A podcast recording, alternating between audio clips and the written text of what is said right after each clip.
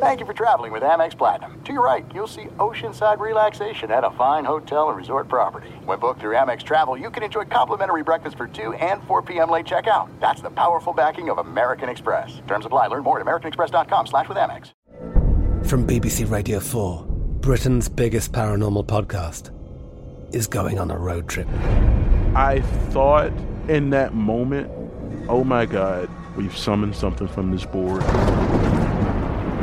This is Uncanny USA. He says, Somebody's in the house, and I screamed.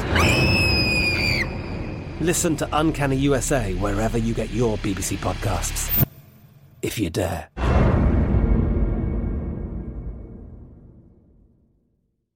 Looking to step up your Mother's Day flowers? The Home Depot has an idea. Let mom's green thumb do some digging with colorful flowers, pots, and premium soils to bring out the most in her patios, walkways, and gardens. Right now, get Vigoro potting soil, just $8.97 for strong, healthy, vibrant plants indoors and outside. Shop our wide selection online and pick up your order in store and give mom the gift of a beautiful garden. Get Vigoro potting soil, just $8.97 at the Home Depot. How doers get more done. If a new house is on your wish list in the next five years, grow your savings faster and experience your dreams with an Ohio Homebuyer Plus account from Kemba Financial Credit Union. A savings account specifically designed to save for a new home where you can earn 7% APY, a $500 matching bonus, and a $1,500 mortgage closing cost credit. Learn more at Kemba.org. Offer expires March 31st, 2025. APY equals annual percentage yield. Restrictions apply. NMLS 292230. Equal housing lender. Federally insured by NCUA. The 2024 presidential campaign features two candidates who are very well known to Americans. And yet, there's complexity at every turn. Criminal trials for one of those candidates, young voters who are angry. The Campaign Moment podcast from the Washington Post gives you what matters. I'm Aaron Blake, and I'm covering my 10th election cycle. My colleagues and I have insights that you won't find anywhere else. So follow the Campaign Moment right now, wherever you're listening.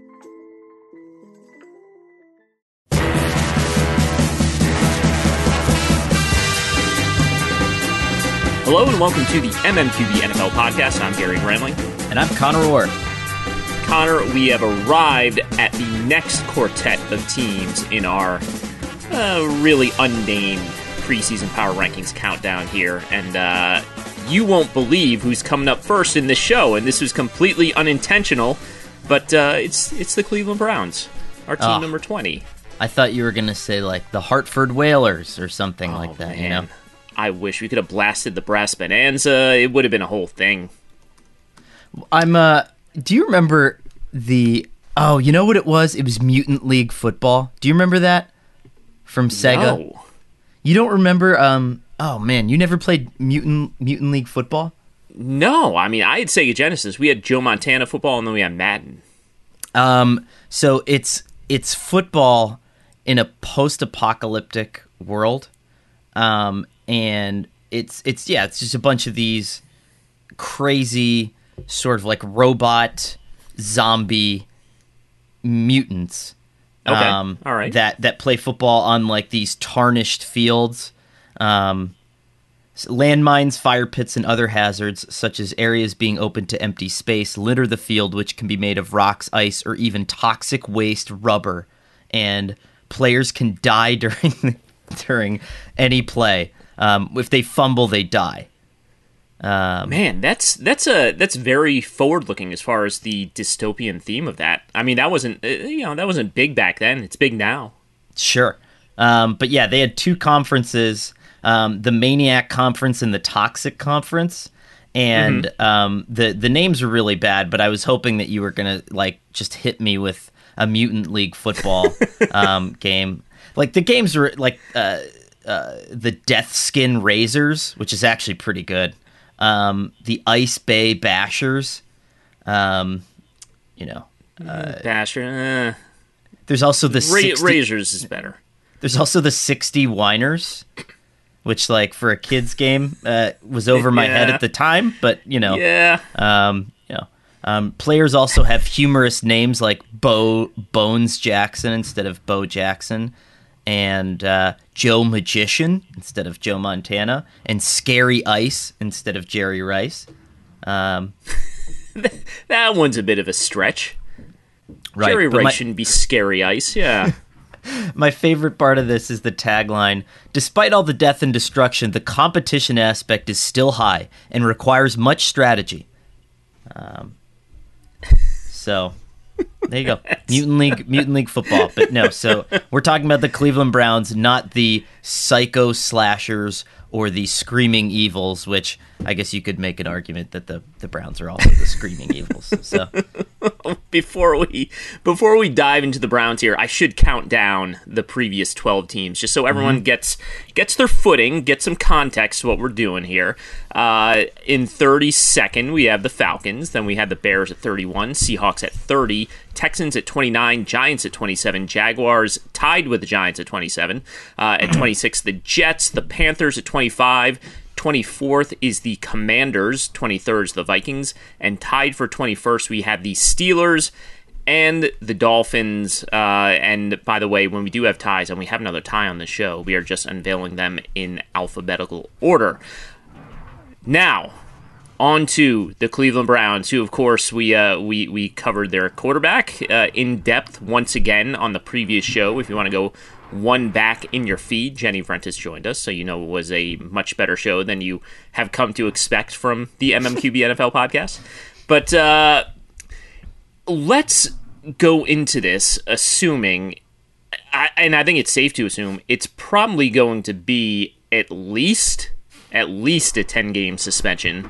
Um, for 2022 here, it, I, it seems like the question is whether you know they will have a fine to sort of offset the remaining games of the season. Uh, but you know, I don't know. We we can we can kind of steer clear a little bit of Watson in this preview because it's going to be at least two thirds of the season with Jacoby Brissett under center. Yeah, as my uh, friends on the Around the NFL podcast used to call him, Jake Brisket. Um, it's going to be a big year for uh, it's going to be a big year for old Jake Brisket. Um, I think that. All right, so let, let's try to work our way through this take. I think Jacoby Brissett at full strength and health in this offense, if both running backs are healthy and you get a little more than you'd expect out of the receiving corps, is probably as okay as good Baker Mayfield with a disgruntled receiving corps and a running game at full strength, right? You, you know that probably all, you know that probably all averages out to to to okay in my mind, right? Yes, I. You know how I feel about Jacoby Brissett. I will accept that take. Gary in his So- head is like, "Don't stop me now" by Queen is playing, and Jacoby Brissett's like rolling out and firing like eighty-five yard touchdowns, and like, yeah, no, I I, I, I get it. Oh, I can picture that YouTube mashup right now. So here is my here's my pro Brissett feeling specifically. You know, I'm pro Brissett overall, but uh, when he had that year starting for the Colts, they were they were fine. They th- he was a he was a decent quarter. I don't want to overstate it. Like I, I don't want to use hyperbole every time I speak about Jacoby Brissett, but uh, he was a perfectly acceptable starting quarterback for the for the first half of the season. Uh, he had one game, I think it was against the Titans, where he bailed them out late with a couple of out of structure plays, uh, set up a game winning field goal. Maybe it wasn't the Titans. I can't remember. Jaguars, one, one of the AFC South teams. That's very rude of me to not know specifically, but uh, it fell apart when their receiving corps was just devastated by injury. And by the end, this, I, I, I swear to God, I'm not exaggerating. Their receiving corps was Zach Pascal, who is fine as like your third or fourth receiver, and every other guy on the field was a street free agent caliber guy. It was just Yeah. a completely unusable group. So yeah, you know, Jacoby Brissett is not necessarily going to lift up, uh, you know, a, a very subpar group of receivers, but that was sort of extenuating circumstances uh, as far as I'm concerned. And you know, we we've this this is when it's going to go off the rails.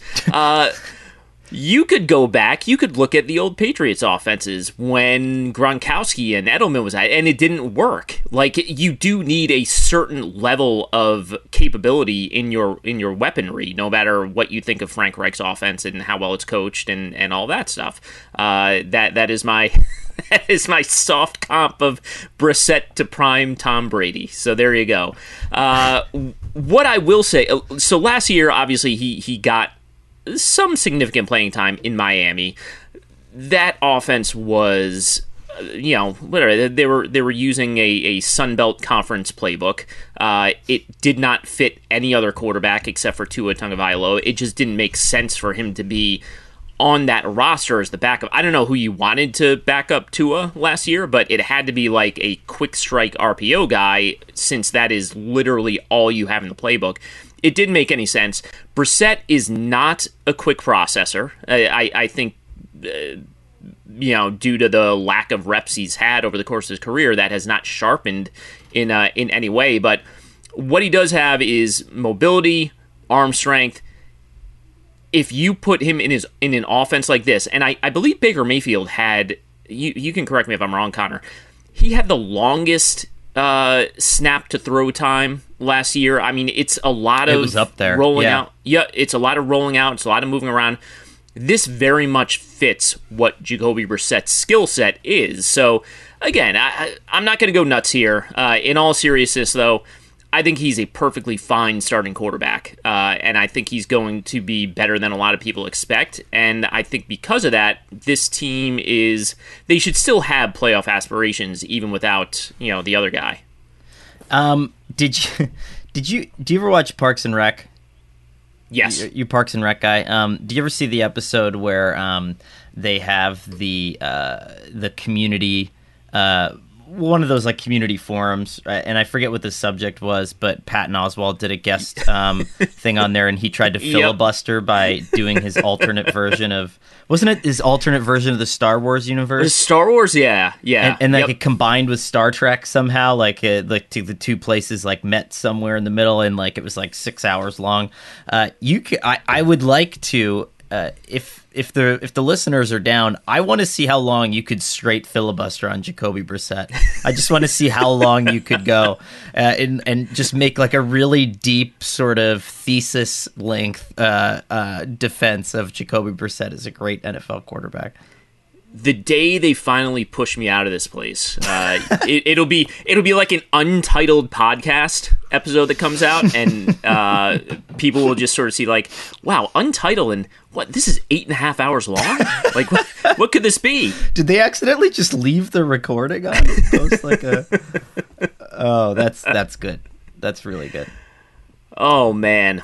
Well, that is to me that is the deal with this team. I guess we didn't start off with our official question because the Browns are a little bit unique, but uh, that is the deal with this team to me. I, I think they're going to be fine enough at quarterback, and I think this defense.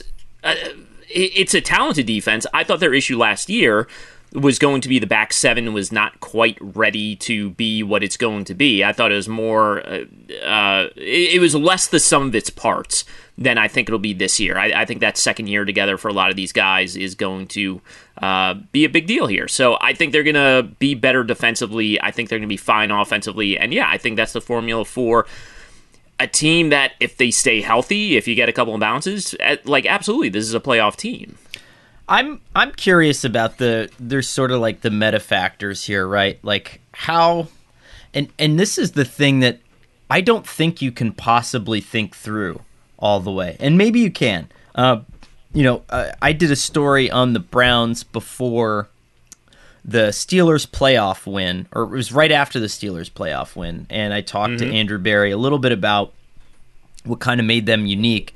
And you know, I, I would say that they've kind of taken like a, a like a corporate approach, but streamlined it in a way to make it seem less cold and evil and, and the fact that like they were constantly surveying everybody about everything and they were kind of doing the full transparency thing where they were surveying everybody and then they were you know incorporating some of the things that they would um, suggest and like really kind of making everybody feel like they had a hand in this thing which is you know kind of that new buzzy sort of corpo environment uh, structure whatever you want to call it.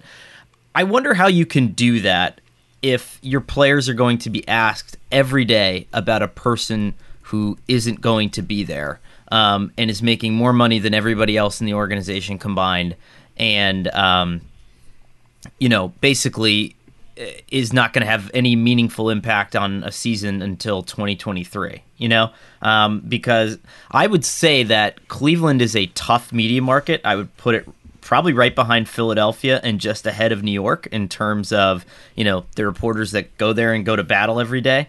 Um, and they're not just to be like, oh, okay, Deshaun's not to be here until week 12. We're not to ask about him. Like, no chance. These guys get asked about that guy every single day, and it's going to get exhausting and it's going to get tiring and more stuff could come out about Deshaun Watson. I don't know. I mean, what in totality does that do to a team? Because I know that we we try to think in numbers and spreadsheets, Gary. But um, at, at, some point, if you're a you know if you're th- three and six, right, and mm-hmm. you know mm-hmm. this guy's not coming with a lifeboat to rescue you. At what point are you just like I I don't feel like doing this today. You know, I don't feel like coming into work and, and talking about this guy again. Now, it's a really good point, and what we don't know and what we don't have a great read on, everything about the Deshaun Watson situation is is completely unprecedented at this point. But uh, how do the players feel about him? I mean, you know, the the guys who have sort of given non answers, or you know, we've had some cryptic comments on social media in support of him. Uh, I don't know where it goes from here. I don't know how the ruling from Sue Robinson. Uh, you know, if if you are uh, you know, let's say a certain uh, young defensive back on this team who has cryptically defended Deshaun Watson on Twitter. Uh, now that you've seen Sue Robinson has basically said this guy is egregious, his behavior is predatory. Does that change your mind about him? Did do does your I, I don't like necessarily going here, but you know if if you have. Uh, someone in your family or someone close to you who has been a victim of uh, sexual assault, does that change the way you feel about him now? Or is it just kind of this is, you know, this is the business? There probably were always bad guys on this roster, whether I knew about it or not, and uh, therefore I can I can uh, separate that in my mind. But you are right in that this is this Browns media corps is they're not soft.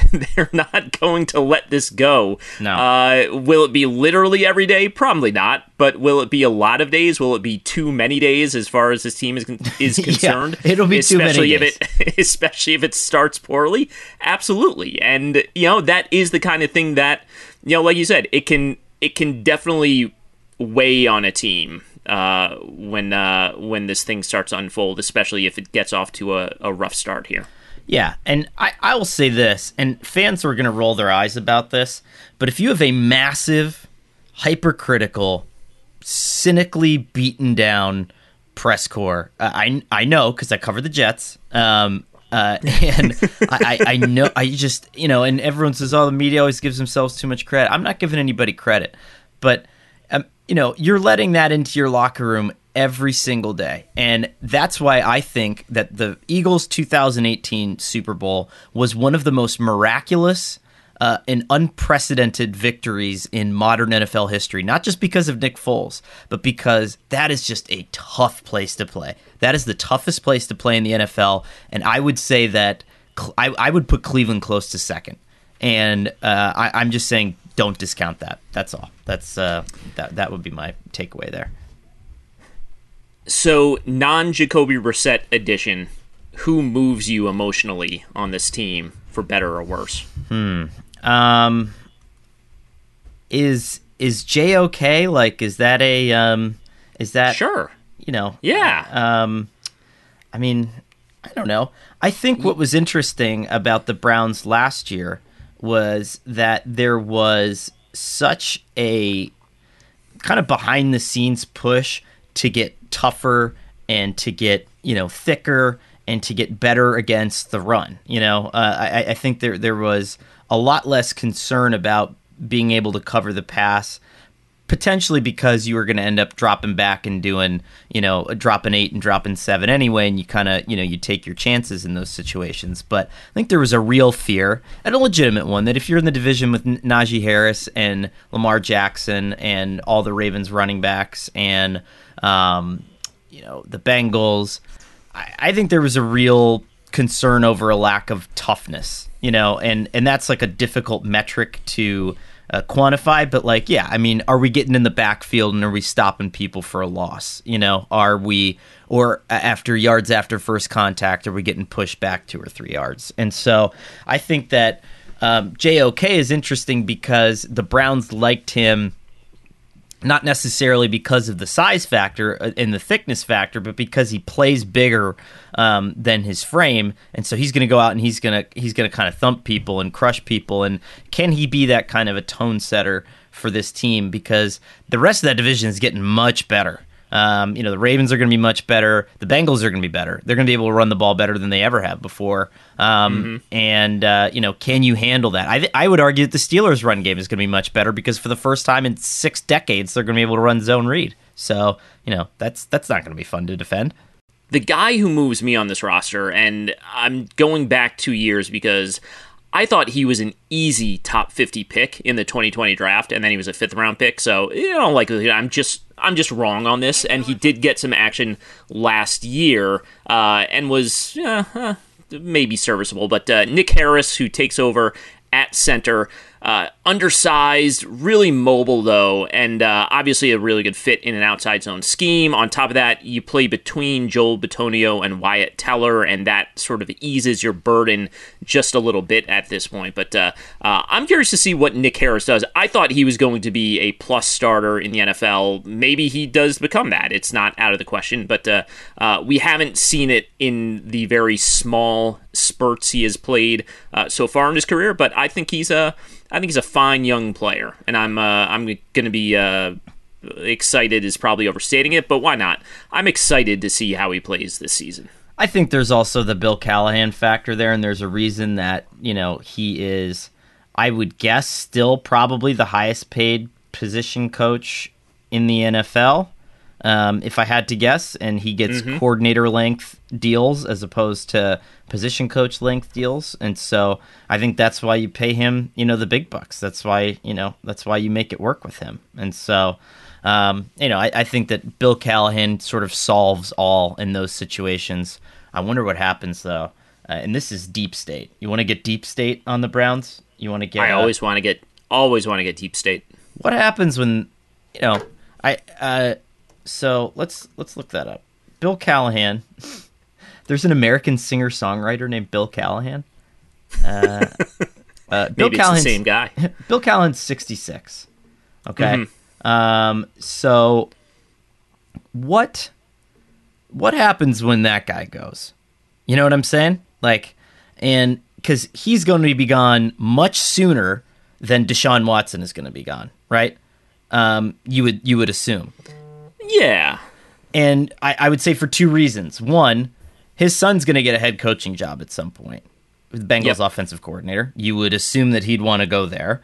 Um, if not, you know, some team is going to pay him more money at some point to fix their offensive line. And, you know, does that get interesting when Deshaun's there and Bill Callahan's not? You don't have the guy that has the most phenomenal track record of fixing offensive line in NFL history. I don't know. I think that's just something something worth thinking about. You know? Okay, that's it's medium state. I don't know if that's deep state. Medium state. Okay. I thought you were going to get into like interim coach stuff. I thought you were already writing off poor Kevin Stefanski. No, but, uh, no, I wouldn't. Uh, you know, I think uh, you know what Kevin can probably do. Would you consider? Okay, here, here's here's where it gets really off the rails. Here's where the show gets incredibly off the rails. If you were Kevin Stefanski do you at some point you could still walk away from this, right? You could just leave and say like I'm disgusted with what's happening here and you could probably yep. be a head coach again. Right? Yeah. Yeah. Definitely, right? Yes. Yeah. Uh, I mean, I don't know. Would that be something you consider? that, that is that is deep statey. That's the deep state stuff I was looking for. Uh, you could you wouldn't want to bank on it though. I mean, at this point, if you're Kevin Stefanski, you're coming off a year that was disappointing. Uh, yeah, I don't know. I don't think you're. I don't think you're taking that 2021 season to the bank and uh, and go for the next one. But That's he's a good coach. I We'll also see- have a we'll bad, see what he does. I also have a bad habit of encouraging people to do the right thing and then uh, uh, like a, the brave and heroic thing, and then me just not really ever do the the right thing or the brave and heroic thing. So I would walk away from the Browns job if I were head coach. Why don't you, Kevin Stefanski? I probably wouldn't. Let's be real. Look, he was he was apparently part of this decision, so he's got to own this. Uh, you know, just like uh, the rest of the team brass does. Oh boy. Uh, so best case scenario again. I I said it before. Even if Deshaun Watson is suspended for the entire season, I think this is a team that has playoff aspirations and they are legitimate. Uh, they just need, you know, they need to stay healthy. They need a couple breaks at that point. But uh, I think the defense moves forward, and I think the quarterback has a has a good year. Yeah, yeah. I think that's uh, I think that's a fair place to land. Um, I I mean, this is tough. We don't know. There's so many unknowns. I'm doing our predicting 272 right now, and I'm looking at the Browns, and they could f- easily finish six and 11 this year, easily. Um, depending on how the emotional tides of this locker room turn, depending on the length of Deshaun Watson's suspension, and also like Deshaun Watson won four games his last year in Houston. It's not like it's an automatic deal that since he's there, you're going to go undefeated. You know what I'm saying? And Yeah. so he's going to lose some of the games that he plays when he comes back. Um, so I don't know. I, I, I don't know what to make of this team. It's this is a difficult task uh, at hand, and uh, I don't know. Let's let's go to an easier one. This is it. We've got an Amex Platinum Pro on our hands, ladies and gentlemen. We haven't seen anyone relax like this before in the Centurion Lounge. Is he connecting to complimentary Wi Fi? Oh my, look at that, he is! And you will not believe where he's going next. The Amex dedicated card member entrance for the win! Unbelievable! When you get travel perks with Amex Platinum, you're part of the action. That's the powerful backing of American Express. Terms apply. Learn more at americanexpress.com slash with Amex. From BBC Radio 4, Britain's biggest paranormal podcast is going on a road trip. I thought in that moment, oh my God, we've summoned something from this board. This is Uncanny USA. He says, Somebody's in the house, and I screamed. Listen to Uncanny USA wherever you get your BBC podcasts, if you dare.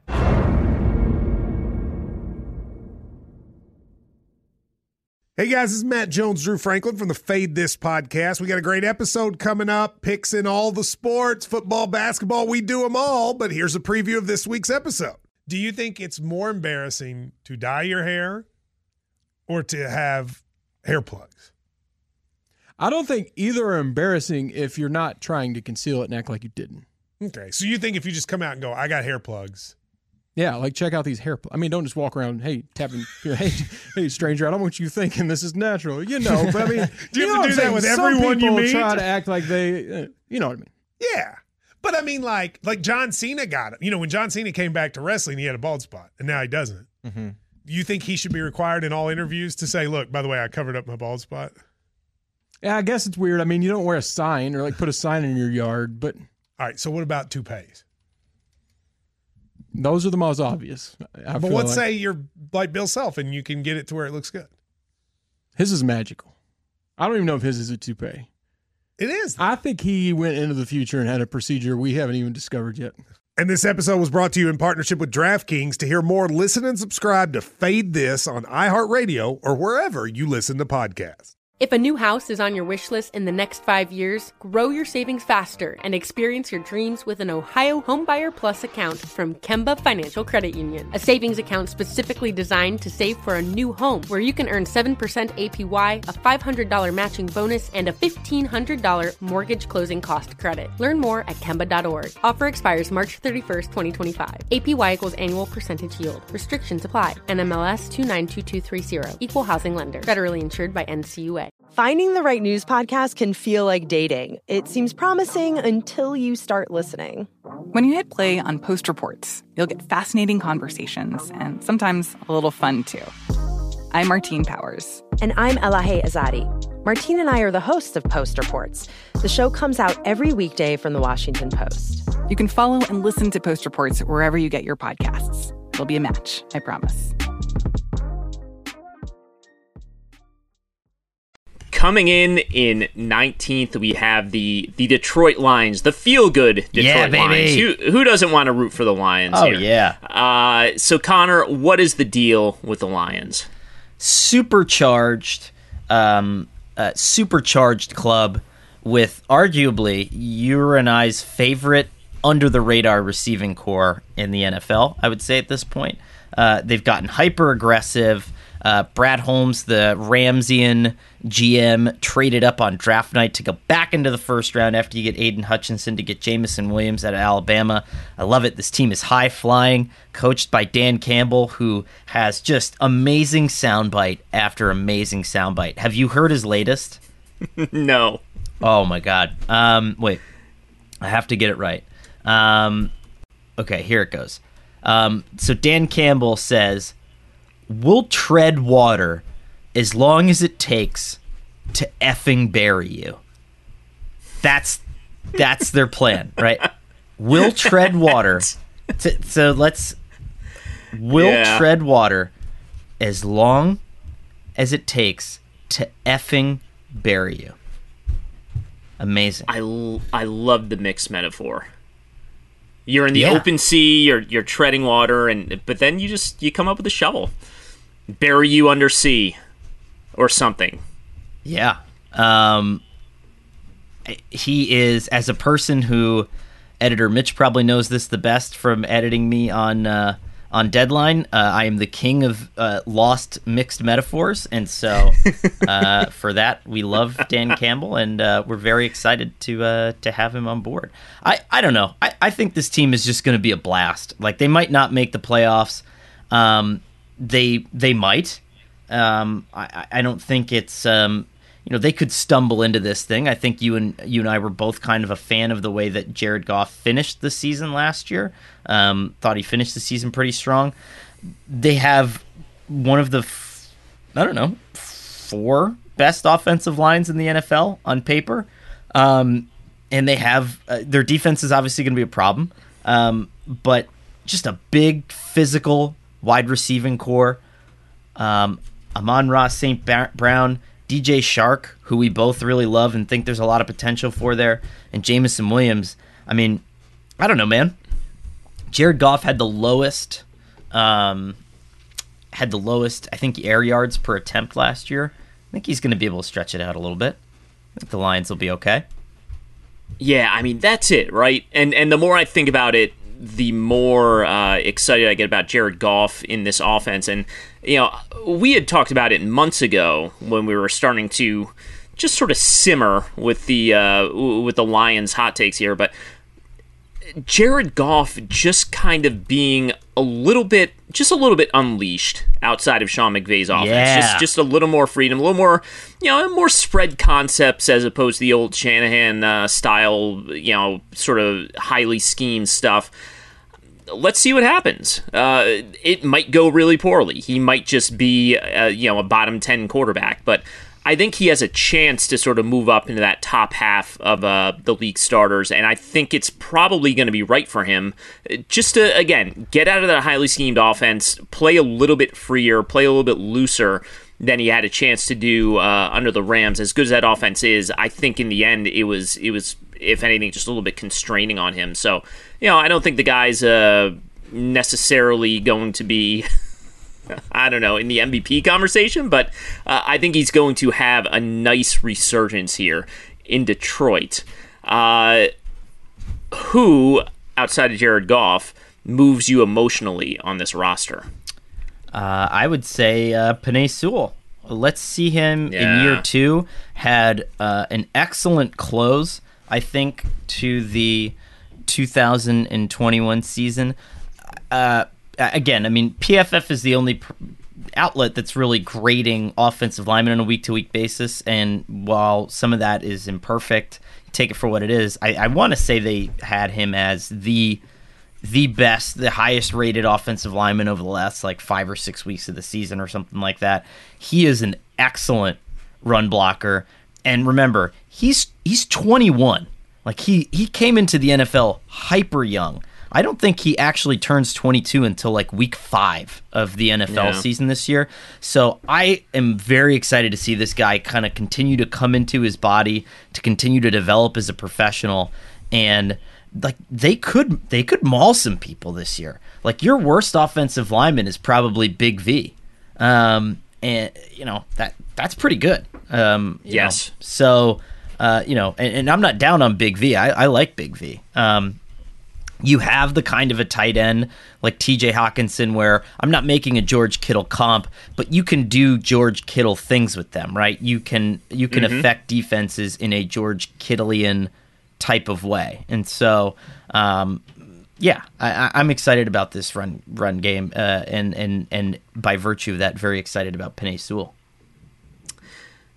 if you are going to and and again i think i'm going to pick the lions to win the uh, uh sorry not to win the division but but to win a wild card spot go to the postseason here this year and that'll be sort of my my hottest uh my hottest take going into the prediction season that will be upon us very soon but uh if you are going to be down on this team, which a lot of people will be, and probably a lot of people should be, uh, it's because of this defensive backfield. So uh, they have had so many issues. I, I, I know I'm not really uh, focusing on one guy, but they've had so many issues in that secondary going back to the attempted rebuild uh, under the you know Matt Patricia and uh, and the old Patriots brass that was there.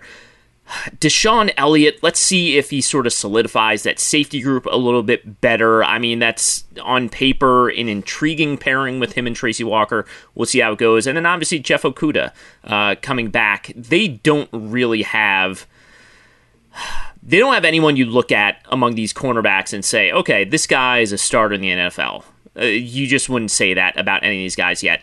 But uh, between Okudah and uh, Oruwariye, you might have you might have two starters. Who knows? Yeah, I, I, I think, I think Okudah was always kind of a weird pick for Matt Patricia, right? And so I don't know. Um, I think if anybody could get the best out of him, it might be Dan Campbell. And I, I, I mean, there was a very, very small sample size of play last year, but I'm willing to give this guy a shot. I mean, it was what one year for of Matt Patricia, and then you tore your ACL the next year, like week two. So this is year. This is his third year. This will be his third year, right? Yeah. Yep. Yeah. So I don't know. I I, I give him a shot, right? I, I think he could be one of those guys that it's like okay, you know, he could be your number one. He could. They have a bunch of guys, and again, the cornerback position is so fickle. Uh, and there are so many guys. I, I always call it the Ronald Darby rule to myself, where it's like you have all these guys who, the, one year they could be top twenty in the league, and one year they could be you know outside the top seventy. Like you just get guys in that range where like they're not true number ones, but you know, everything kind of breaks right and you kind of hang on and the pass rush covers you up when you get beat sometimes and all of a sudden it's like, "Oh wow, yeah, he had a pretty good year." I don't know if the pass rush is quite good enough to cover him up. We'll see what they get out of Aiden Hutchinson as sort of a, a pure wide nine rusher. Uh, there, they just haven't really had that guy. Gosh, I, I when's when's the last time they had a really good pass rusher in Detroit? And Ndamukong Suh. Yeah, I mean, we'll we'll see how that front four fares, but uh, it's a lot of question marks on defense. A lot of young guys. You really have to squint to like it, but let's see. Let's let's see what they come up with because this hasn't been a good defense in a very long time. Detroit Lions 2022. You gotta squint to like it. yep, that's fine. I got no problem with that. I uh, like I said, uh, as far as best case scenario goes for this team, I'm picking them to win a wild card spot because uh, why not? I'll, I'll say it now. I'm not going to back off this one like I did with Jaguars last year. There are some things that are too good to keep a secret. Like how your Amex Platinum card helps you have the perfect trip. I'd like to check into the Centurion Lounge. Or how it seems like you always get those hard to snag tables. Ooh, yum. And how you get the most out of select can't miss events. With access to the Centurion Lounge, Resy Priority Notify, and Amex card member benefits at select events, you'll have to share. That's the powerful backing of American Express. Terms apply. Learn more at americanexpress.com slash with Amex. I'm Katya Adler, host of The Global Story. Over the last 25 years, I've covered conflicts in the Middle East, political and economic crises in Europe, drug cartels in Mexico. Now I'm covering the stories behind the news all over the world in conversation with those who break it. Join me Monday to Friday to find out what's happening, why, and what it all means. Follow the global story from the BBC wherever you listen to podcasts. If a new house is on your wish list in the next five years, grow your savings faster and experience your dreams with an Ohio Homebuyer Plus account from Kemba Financial Credit Union. A savings account specifically designed to save for a new home where you can earn 7% APY, a $500 matching bonus, and a $1,500 mortgage closing cost credit. Learn more at Kemba.org. Offer expires March 31st, 2025. APY equals annual percentage yield. Restrictions apply. NMLS 292230. Equal housing lender. Federally insured by NCUA. Xumo Play is your destination for endless entertainment. With a diverse lineup of 350 plus live channels, movies, and full TV series, you'll easily find something to watch right away. And the best part? It's all free. Love music? Get lost in the 90s with iHeart 90s, dance away with hip hop beats, and more on the iHeartRadio music channels. No logins, no signups, no accounts, no hassle. So what are you waiting for? Start streaming at play.xumo.com or download from the app and Google Play stores today. All you can stream with Xumo Play. Finding the right news podcast can feel like dating. It seems promising until you start listening. When you hit play on Post Reports, you'll get fascinating conversations and sometimes a little fun too. I'm Martine Powers. And I'm Elahe Izadi. Martine and I are the hosts of Post Reports. The show comes out every weekday from the Washington Post. You can follow and listen to Post Reports wherever you get your podcasts. It'll be a match, I promise. All right. Team number 18, we have the Arizona Cardinals. Woo. Mm. What, what's the deal with this team, Conor? Um, I think a team that is enamored with, um, as you have pointed out time and time again, a team that is enamored with faulty success. Um, and they they took their playoff trip last year as evidence of uh, the fact that this grand plan has come together when in reality it's probably just they got very lucky and Kyler played otherworldly um, uh, despite being sort of injury prone and um, I don't know man. I just uh, I, I think this team is is heading is heading for a little bit of a disappointment. Let's see what Cliff Kingsbury has in store here uh, I, I, mean, this entire offseason, what what a what a mess! What a complete mess the Kyler Murray extension ends up being. Uh, on top of that, they make the trade for Marquise Brown. They still haven't, um, unless I missed something, they still haven't signed him to an extension. And, and he just got you know, arrested too. Yeah, it's like money is money. And I, I you know, I, I don't want to be one of those guys who like overstates, like, oh, well, you paid that guy 15 million a year, but he should have gotten 13 million, and that's going to be really devastating. But they have to pay Marquise Brown quite a bit. One, because of the receiver market is just a reality at this point, but two, they they just you know what, was it? They they traded down 100 spots or something in the draft. You traded a lot of draft capital to get him. I mean, this is the old you can go back you know Laremy Tunsil is probably the most famous uh, instance of it. It's like when you trade that kind of draft capital for a guy you already have to have the contract locked in. Otherwise they have so much they just have so much uh, uh, leverage over you because they will just say boy you're gonna look stupid if i walk after one year. Right.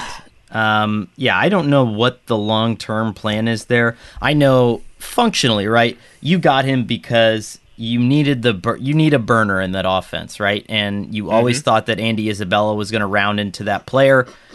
Just didn't work out for one reason or another. Didn't fit that mold, and Andy Isabella's just been on ice basically for a couple years after they spent a second round pick on him. But um, you need the burner to make the offense work and to make everything sort of unfold the way you want it to unfold. So you, you almost had to make that move. That said, I mean if you're Marquise Brown, you shouldn't step on the field without a new contract, would you?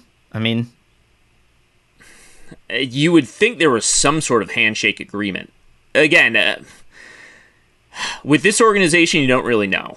but you would think there was some sort of understanding when they traded for him that they had some sort of communication that he was going to be on the field with or without a new contract. Or, you know, maybe they work it out sometime in August, but it's it's not it's not great. I don't know what else to say about it. It's just not very good uh, the way this is being put together. That said, you have a superstar quarterback you have in Vance Joseph a really good defensive coordinator, and uh, you know certainly a, an interesting collection of guys, a couple of alphas, uh, a lot of guys who can do a lot of things theoretically well, even if they haven't found their you know their spot. You know, in Isaiah Simmons type, uh, I, I, would even put like Zaven Collins, the, their 2021 first round pick, uh, in that spot. Haven't quite gotten their footing, but you know, it wouldn't be surprising if those guys popped uh, this year, mostly because they're former first round picks. But uh, again, you would not write this team off. They obviously are playoff contenders. I don't know, man. Again, like I put them. What when they were six and zero, oh, I put them seventh in our power rankings, and I I can I can go back and like I'm not going to embarrass people, and you know, you're you're a fan of a team and you're passionate, and and good for you. But man, if I hit people back on what they wrote to me back then, it's just embarrassing.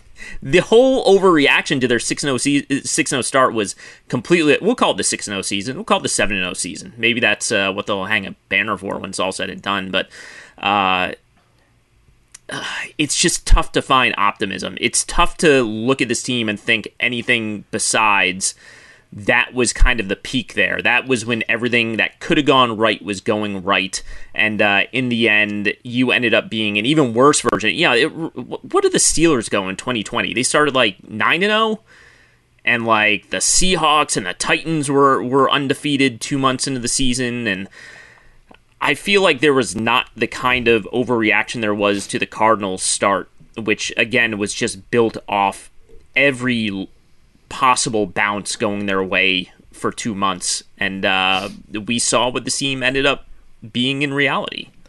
Yeah, um, I.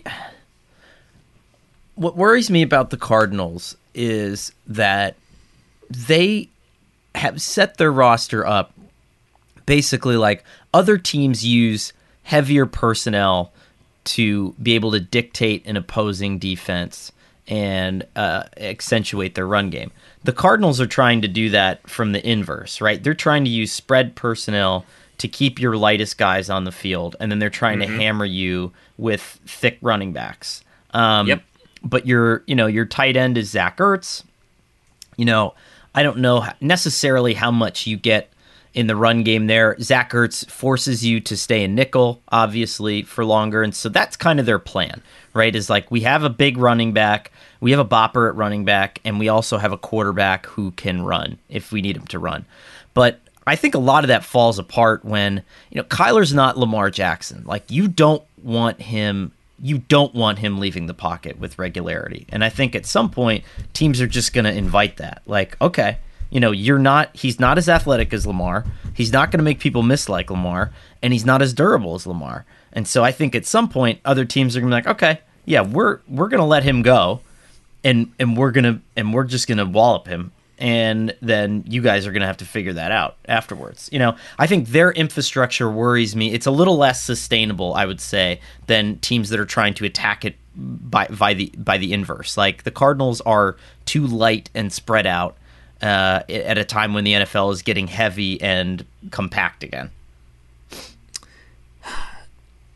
It's like two months ago, and I think we talked about this on the podcast. I was kind of wondering, okay, does Cliff Kingsbury have something new he's going to roll out? Is this just going to look different? Uh, but then the fact that you know, for all the embarrassment over the homework clause, it does tell you how the Cardinals feel about their quarterback, and You know, are you going to try to revamp your offense on the fly with a quarterback who you don't trust to watch tape on his own? I I just I I don't see how that's possible. So no DeAndre Hopkins for the first six weeks. Uh, AJ Green is is not AJ Green anymore. Uh, Rondale Moore is a is a gadget guy, and Marquise Brown will. We'll see. I mean, Marquise Brown has to be an absolute star early on here, and maybe he is. Maybe there's a, uh, you know, old chemistry with Kyler Murray from their Oklahoma days, and you know maybe uh, Marquise Brown is just a better fit in what they do with the air raid concepts as opposed to what they were doing in Baltimore. But this team is not mm. air raid anymore, Gary. They they they're they're done. It's not an air. They're they're a Sean McVay tribute band. That's what they are. no more air raid. Oh, it's done. boy. Air raid is dead, baby. Hmm. All right. Well, what's uh, uh, uh, who moves you on this roster emotionally? I feel like we're kind of exhausted with the Cardinals at this point. But who moves you for better or worse emotionally on this team? I, am gonna I'm gonna answer that question, but I'm gonna bring up one interesting uh, conspiracy theory that a uh, a listener DM'd me, um, mm-hmm. and uh, I, that was that could the Kyler homework clause have just been a very easy to obtain incentive that they dropped into this contract in order to get him more money, and then it got way it just got way out of hand. Maybe, but you'd think someone would have been able to message that behind the scenes if if yeah. that was the case. I don't know. Yeah, I mean, it was an interesting with, thought. With this organization, you just don't know. You don't know. Yeah. Yeah. Uh, yeah, I would have thought that that would have been because uh, you could have you could have undercut that whole storyline right away if you just you, Adam Schefter will will run what you tell him. If you just went to Adam Schefter and said said, "Hey, no, no, no, that, that's not the deal. Like we just put this in because we want to give him some free money." Yeah, um, that's true. That's a good point. Um, all right, so who moves me on this roster, Gary? Uh, I would say, boy, I mean James Conner to me had this phenomenal season last year. His best season in the NFL. He was a red zone threat. Um, but that said, you know, I don't know how can you get that out of him again, right? Can you replicate what you had last year? Because, um, like we talked about, the Cardinals, you know, the Cardinals were able to spread teams out when they had DeAndre Hopkins and AJ Green and all these guys healthy and on the field at the same time. At some point, are you going to be forced out of your groove there?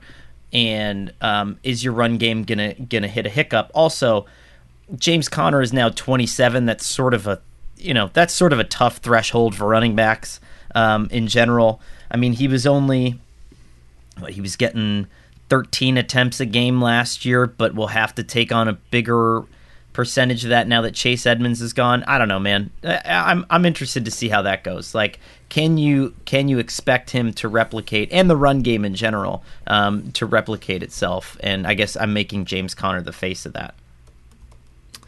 I'm uh, I'm really having a tough time getting excited about the defensive side of the ball here. Outside of the fact that Vance Joseph and Budda Baker are part of it. Uh, what really worries me here is uh, Chandler Jones. Obviously, uh, he's he's out in Vegas now. I don't know what they do to get this pass rush going. I, if J.J. Watt were to stay healthy, uh, which is a huge if, and were to sort of capture his old form a little bit, you know, he's still a good player, but he's not J.J. Watt. I like Marcus Golden as sort of a you know high motor kind of complementary type of pass rusher, but he's not Chandler Jones. Uh, let's see what they do with Isaiah Simmons. And I am the king of getting excited about linebackers who move to the edge. I think every linebacker who has ever moved to more of an edge role is going to be a star in that role, and they never are. But uh, let's see. Uh, you know, Isaiah Simmons, uh, for all of his versatility and flexibility and positionless profile came to the league, I think, is more of a guy who was going to be better in coverage than in the blitz in the NFL. Uh, and now it seems like they're going to have to go the other way with it. Uh, one, because he just hasn't been good enough so far, and two, because I think they need that pass rush help. But uh, yeah, I don't know. This is a to me this this has uh, we've been so doom and gloom during this preview. I want to say something nice, but it's just tough to find anything to say that's overly positive about this team. I don't know how they they replace Chandler Jones, and that's up to I, Vance Joseph. I think he's a really good coach, but I don't know how they get this pass rush going the way it has been going in past years, and uh, and then you just have look, you have Marco Wilson is probably going to be in one corner spot. Uh, yeah, Antonio baby. Hamilton. It, it's just it could be rough. It could be a defense that gives up more points than they have in a long time, and uh, I don't know. Let's let's see. Vance Joseph is a really good coach. Let's see if he works some magic here. Bring it on, Cardinals fans, and you know, just I'm just saying, slow your roll a little bit. That's all, just a little bit all that said, I, they were a playoff team last year. They should have playoff aspirations. Kyler Murray, maybe he does take off and, and hit the next level here. It, it, there's a lot of pessimism this summer over everything they did, rightfully so. But yeah, sure, this is this is a potential playoff team. It also might be, uh, uh, you know, a seven win third place team in that division in perpetuity. That's what I'm talking about. This is it. We've got an Amex Platinum Pro on our hands, ladies and gentlemen. We haven't seen anyone relax like this before in the Centurion Lounge. is he connecting to complimentary Wi Fi? Oh my, look at that, he is! And you will not believe where he's going next. The Amex dedicated card member entrance for the win! Unbelievable! When you get travel perks with Amex Platinum, you're part of the action. That's the powerful backing of American Express. Terms apply. Learn more at americanexpress.com slash with Amex. From BBC Radio 4, Britain's biggest paranormal podcast is going on a road trip. I thought in that moment, oh my God, we've summoned something from this board. This is Uncanny USA. He says, Somebody's in the house, and I screamed. Listen to Uncanny USA wherever you get your BBC podcasts, if you dare.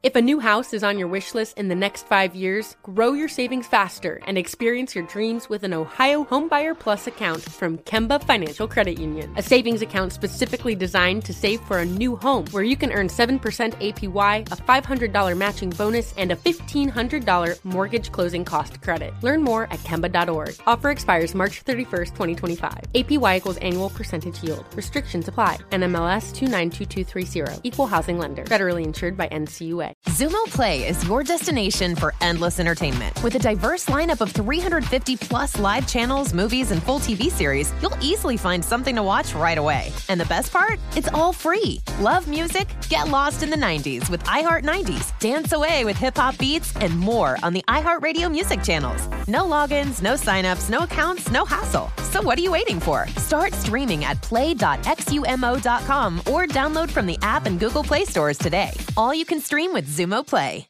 The best conversations I have with my colleagues are the ones that happen when no one is looking, when we're not 100% sure yet what to write. Hopefully, having conversations like this can help you figure out your own point of view. That's kind of our job as Washington Post opinions columnists. I'm Charles Lane, Deputy Opinion Editor. And I'm Amanda Ripley, a contributing columnist. We're going to bring you into these conversations on a new podcast called Impromptu. Follow Impromptu now, wherever you listen. All right, our last team of this show, and we actually have a tie for 16th place. And again, we are doing this alphabetically, or if you're counting from the bottom, it's going to be reverse alphabetically. Uh, 16th place, Tennessee Titans. I guess we're both kind of down on the Titans. Uh, I love the coaching staff. I love what they've achieved there. I love a lot of the veterans on this team. It just seems like every offseason they they just lose a big piece. And I don't know. I mean, maybe we're wrong to underestimate this team at this point because they've done this before. I mean, you know, they lost AJ Brown this offseason, but you know, they've they've they've done it. They've figured it out on the fly. They're they're a they've got a good foundation here and I don't know. I guess that's just my way of kind of apologizing for putting this team 16th because they just seem to win a lot of games every year no matter what. I think they're they're I think they have the best coaching maybe one of the five best coaching staffs in football. Is that is that overstating it? Do you think? I'd go with that. No, I, I yeah. I'd I'd agree with that. I also think that the, whatever we're hearing about Treylon Burks at this time of year is probably pretty stupid. Like just like we we we thought uh, Ja'Marr Chase couldn't catch last year. You know, Mhm. I, I think I think training camp is dumb, right? Generally speaking, and so I'm not scared about that. I just think ultimately it's what you realized last year, right? This is a very good team full of some of the best players in football. Um, I think they have the best or very close to it's like one in one A with the Bills, the best safety tandem in the NFL. Um, they have some great play on the front seven. They have one of the best running backs of our generation, um, who sure you're a little bit worried about uh, com- coming back after last year. Didn't look himself in the in the playoff loss to the Bengals, but you know, I, could you win that division again easily? It wouldn't wouldn't even I wouldn't even bat an eye at that. But as you get deeper into the playoffs, is Ryan Tannehill the guy that is going to elevate you in the moments where you need, um, you know, ba- basically what we saw the Bengals have in Joe Burrow last year, right? That's what's really interesting to me about this team, and uh, it's the quarterback. So I don't want to overstate it. Like, you know, have have you thought about the quarterback on this team before uh, before you previewed them? This is the first year that Ryan Tannehill has been in Tennessee where it's kind of been like, all right, man, like you can see the end of your life, like this this is it. Like we're we're kind of done with you. So if you don't have that kind of performance that you had, you know, two years ago, there were people putting him in like the MVP conversation based solely on his box score stats, but that's okay. Uh, they were really impressive. He was playing really well. It slid back a little bit last year with, you know, Derrick Henry out, and it just wasn't quite as good an offense. Now, the team has sort of messaged to him that they don't see him as a long term solution in all likelihood. Uh, the number one receiver is gone. I don't know how that affects him. I you know I don't know if this is something that goes off the rails really quickly if he starts slowly this year and fans are calling into uh, you know to radio Nashville asking when Malik Willis is going to be on the field. There's a lot of there's a lot of pressure on Ryan Tannehill, but there's always a lot of pressure on every quarterback. It's just like the feel good vibes are gone. Yeah, the feel good vibes are gone. Uh, Ryan Tannehill has reached the end of his grace period. Um, I think the Titans fans are smart enough to know now that they've seen this offense work in other places. Ryan Tannehill going from whatever the 21st best quarterback in the NFL to maybe the sixth or seventh most efficient quarterback in the NFL. I think his first full year in this offense, he was number one um, in Pro Football Focus's efficiency grades. I mean, he had a great run, but um, this is a roster that's built to win now. Could you get yourself into the veteran trade market after this year and maybe pry loose like a, I, you know, I know that the Raiders just signed Derek Carr to an extension, but someone like that, you know, and Derek Carr's deal is really only like a, it's it's a couple of option years, right? Could you Mhm. get someone like that if the, if Las Vegas decides to go in another direction? Um, you know, does could Baker Mayfield come in there and win for you if um if it doesn't work out in Carolina, but he has a decent year? I don't know. I'm just saying, man. You know, there's um this offense does a lot for teams, it, uh, for guys. It elevates guys, or at least it has in the past. And at what point do they kind of get impatient and say like, you know what? Let's see what Malik Willis can do. And Malik Willis needs some time. I mean, he's late to the Yeah. position in general. Um, you know, I, I don't think he started playing quarterback until I mean, I want to say it was d- decently far into his high school career. There's some stuff that needs to get ironed out there, and it, and I think it will. Um, but I don't know, man. I, I I think at some point you're going to just keep banging your head against the wall, and it it's su- it reminds me of the Buccaneers roster before they got Tom Brady, right? Where it's just so good and so deep, and you're just like, can we get something else in here uh, to make it work? You know, will Sam Bradford pick up our phone calls if we if we give him if we give him a ring? Oh man, Just kidding. That, by the way, that was the deal with the uh, with the Titans. We didn't officially introduce it that way. Uh, who moves you emotionally on this roster? Um, I would say Jeffrey Simmons, right? Let me get me get me real 2020 Jeffrey Simmons this year. Get me like Aaron Donald light Jeffrey Simmons. Tear it up. Um, you know, you and Bud Dupree on the right side there, just start carving up defenses. Really make this um, the the full force, um, the full force defense that I think it could be. Because I, I think Jeffrey Simmons is so good, and I think he he he's I think he's got such a high ceiling, um, and and I would like to see that. Uh, I would like to see that unleashed. I think I called him their Aaron Donald last year. You did. Is that what I did last summer? Yes. Yeah. Mhm. Yeah. No, it's it's really good, and uh, that that defensive backfield could be good. You could say that about a lot of teams, but like you've kind of seen it from Kristian Fulton. Uh, Kevin Byard is still uh, one of the best of the best safeties. I think Elijah Molden is really good in in the slot there. And then, uh, you know, if Caleb Farley ends up being anywhere near a first round caliber player, this might be kind of like it was a couple years ago when they were they were pretty stacked in the defensive backfield. And you know, maybe that's what ends up being the thing that carries this team. Uh, I am, as far as the guy who's going to move me emotionally, I'm going to look at Robert Woods here. I know everyone's sort of hyper focused on Treylon Burks.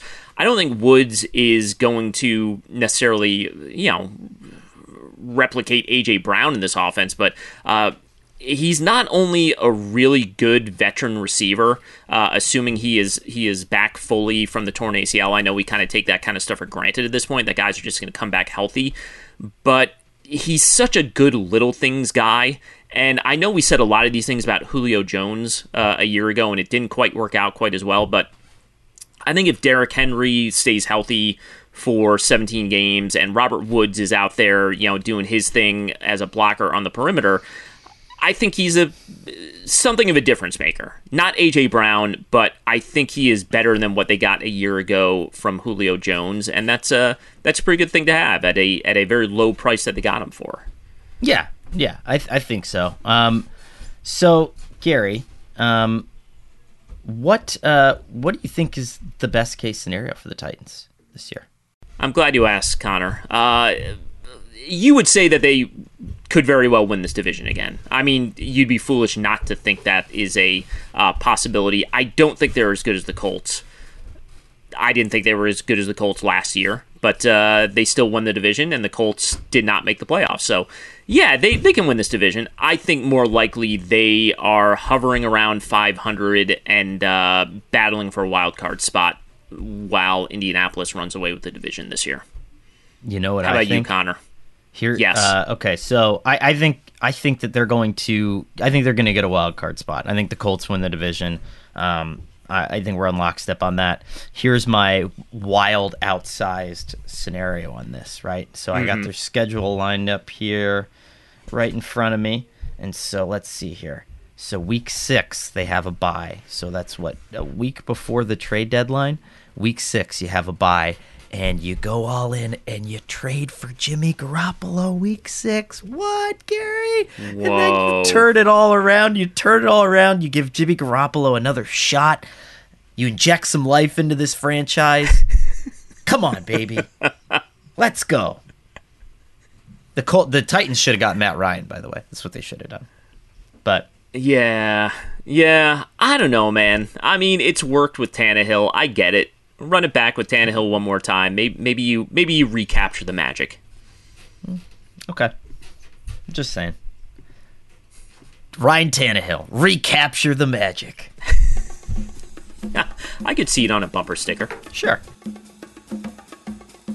The MMQB NFL podcast is Conor Orr and me, Gary Gramling. We are produced by Shelby Royson. SI's executive producer of podcasts is Scott Brody, and our senior podcast producer is Dan Bloom. Mark Mravic is emeritus editor of the MMQB. Super Bowl champion Andy Benoit is the founder of the MMQB NFL podcast. Be sure to subscribe to this feed on Apple Podcasts, and once you do, please leave a rating and review because it really does help other people find the show, which is also available on Spotify, Stitcher, SI.com, and wherever else you listen to podcasts.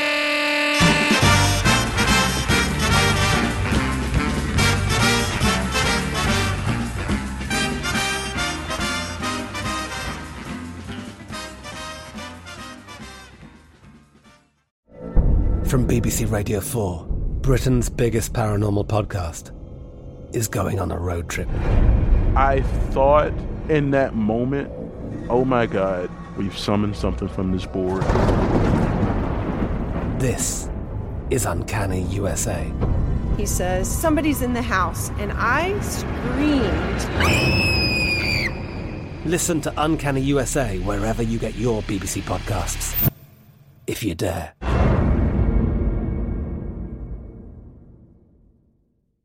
If a new house is on your wish list in the next five years, grow your savings faster and experience your dreams with an Ohio Homebuyer Plus account from Kemba Financial Credit Union. A savings account specifically designed to save for a new home where you can earn 7% APY, a $500 matching bonus, and a $1,500 mortgage closing cost credit. Learn more at Kemba.org. Offer expires March 31st, 2025. APY equals annual percentage yield. Restrictions apply. NMLS 292230. Equal housing lender. Federally insured by NCUA. Xumo Play is your destination for endless entertainment. With a diverse lineup of 350 plus live channels, movies, and full TV series, you'll easily find something to watch right away. And the best part? It's all free. Love music? Get lost in the 90s with iHeart 90s, dance away with hip hop beats, and more on the iHeartRadio music channels. No logins, no signups, no accounts, no hassle. So what are you waiting for? Start streaming at play.xumo.com or download from the app and Google Play stores today. All you can stream with Xumo Play.